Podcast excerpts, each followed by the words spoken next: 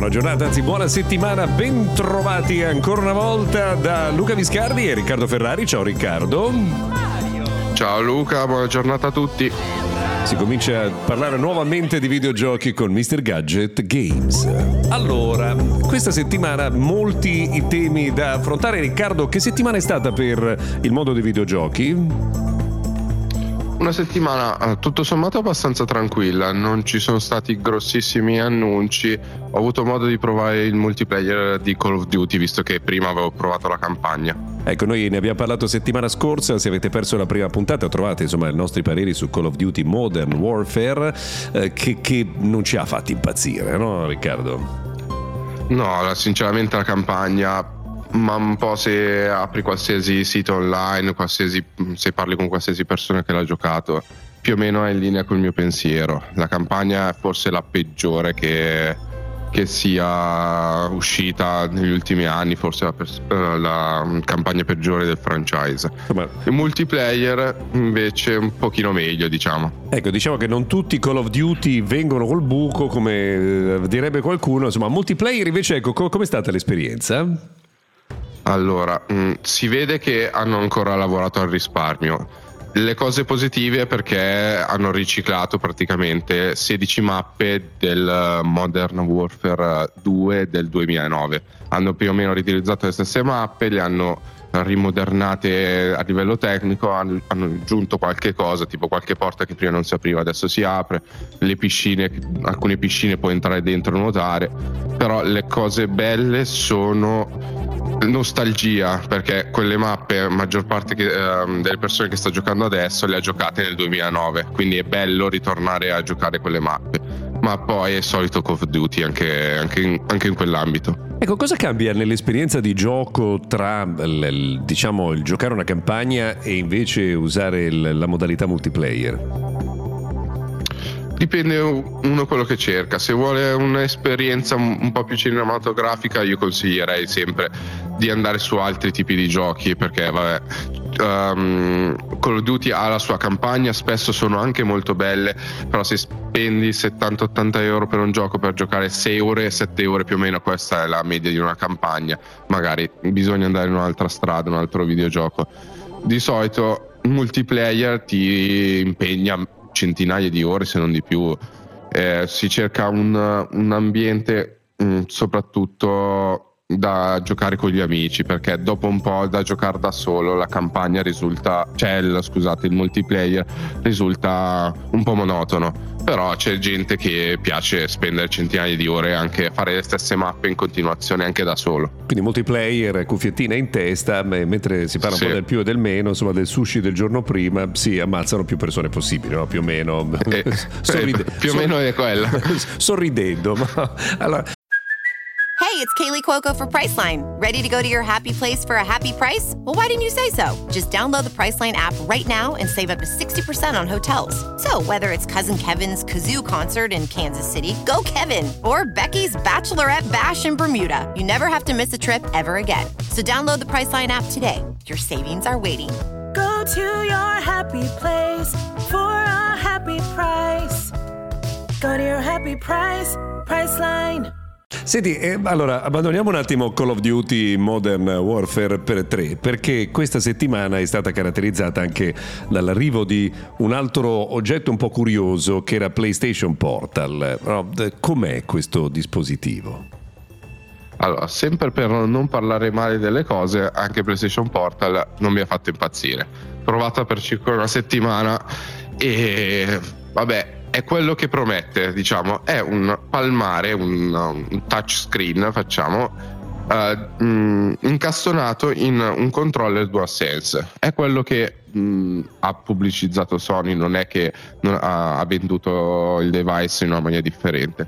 Però, sinceramente, il prezzo è troppo elevato per quello che offre e una soluzione con, una, con un iPhone, un telefono di ultima generazione qualsiasi, anche un Android da 300-400 euro, che di solito quasi tutti hanno uno schermo OLED con uh, refresh rate comunque alto, uh, si può ottenere più o meno la stessa esperienza, se non addirittura meglio, spendendo un quarto di quello che, che, offre, che offre PlayStation Portal. Ecco, qu- quanto costa a proposito PlayStation Portal?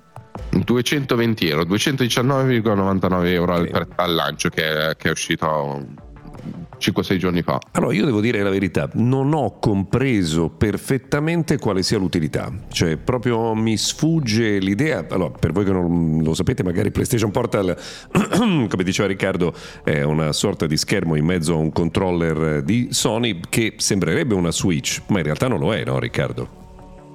No, in pratica non permette di giocare da sola a dei giochi, ma è un accessorio complementare di PlayStation 5 perché per poterlo usare serve una PlayStation 5 e quello permette di giocare in streaming perché si parla sempre di streaming ai giochi che hai sulla tua console sullo schermo. Quindi è un device pensato per chi magari o ha una famiglia comunque ha spesso la tv dove, dove è collegata la PS5 occupata e quindi quello gli permette di giocarla uh, di giocarla su un device, tra virgolette, portatile, ma rimanendo sempre dentro casa. Perché non funziona quando sei all'esterno di casa collegandoti alla tua PlayStation a casa tua, no? No, allora fun- ho provato, funziona in wifi anche uh, all'esterno, cioè se vai, io sono provato ad andare da, da, un mio amico che è a circa un chilometro e mezzo, collegandomi al suo wifi funziona. C'è un input lag clamoroso, cioè si vede che c'è un ritardo grosso dei, nell'input dei comandi e quindi non consiglio di farlo, però già con il tipo 4G, 5G non puoi giocarci, cioè eh. quindi col wifi di casa. Infatti beh, era la, la, considerazione che facevano, cioè una console portatile essenzialmente per quando hai il televisore occupato, um, quindi dovete decidere se spendere 250 euro per la PlayStation Portal o se magari cercare di corrompere chi avete dentro casa convincendolo ad andare a usare un televisore più piccolo. Può essere eh, un'idea. Per cui insomma, vabbè, diciamo ci lascia un po' perplessi, non è sicuramente la soluzione migliore tra le console portatili. Riccardo, invece c'è stato anche mh, invece l'annuncio delle nomination per i Game Awards. Esatto, nomination che si sono, sono state svelate lunedì scorso e che portano all'evento del 7 dicembre. Non voglio stare a tediarvi con tutte le nomination, era solo una discussione sul GOTY, Game of the Year. Tra le nomination abbiamo i mostri di quest'anno, Baldur's Gate 3, Spider-Man, Super Mario Bros. Wonder, il seguito di The Legend of Zelda, Alan Wake 2 e Resident Evil 4. Questi sono i giochi. Ecco, ma eh, una cosa. Perché mancano Dimmi. dei titoli importanti? Dicevi, perché discussione? Perché allora, per eh, chi è appassionato al settore, magari si è un po' stranito dalla mancanza di giochi come Diablo 4 e Starfield. Volevo parlare appunto di questo. Um, allora, per me le nomination ci stanno, sono comunque in linea su, sugli altri anni e ci sta che giochi come Diablo 4 e Starfield non siano presenti per un motivo principale. Allora, sono giochi che hanno molto, uh, molto marcato il, il, l'idea di pensiero degli sviluppatori su quello che volevano portare nel loro videogioco.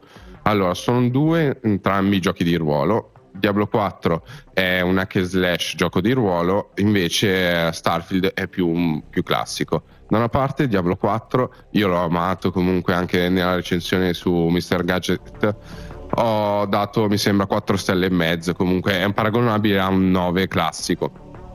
È un gioco che ho amato tanto, ma è un gioco dico di nicchia, è un gioco che perfeziona la sua formula base, ma che non è pensato per, uh, per, essere tra i giochi dell'anno in quanto non, è, mm, non eccelle in tutti i suoi, uh, i suoi settori.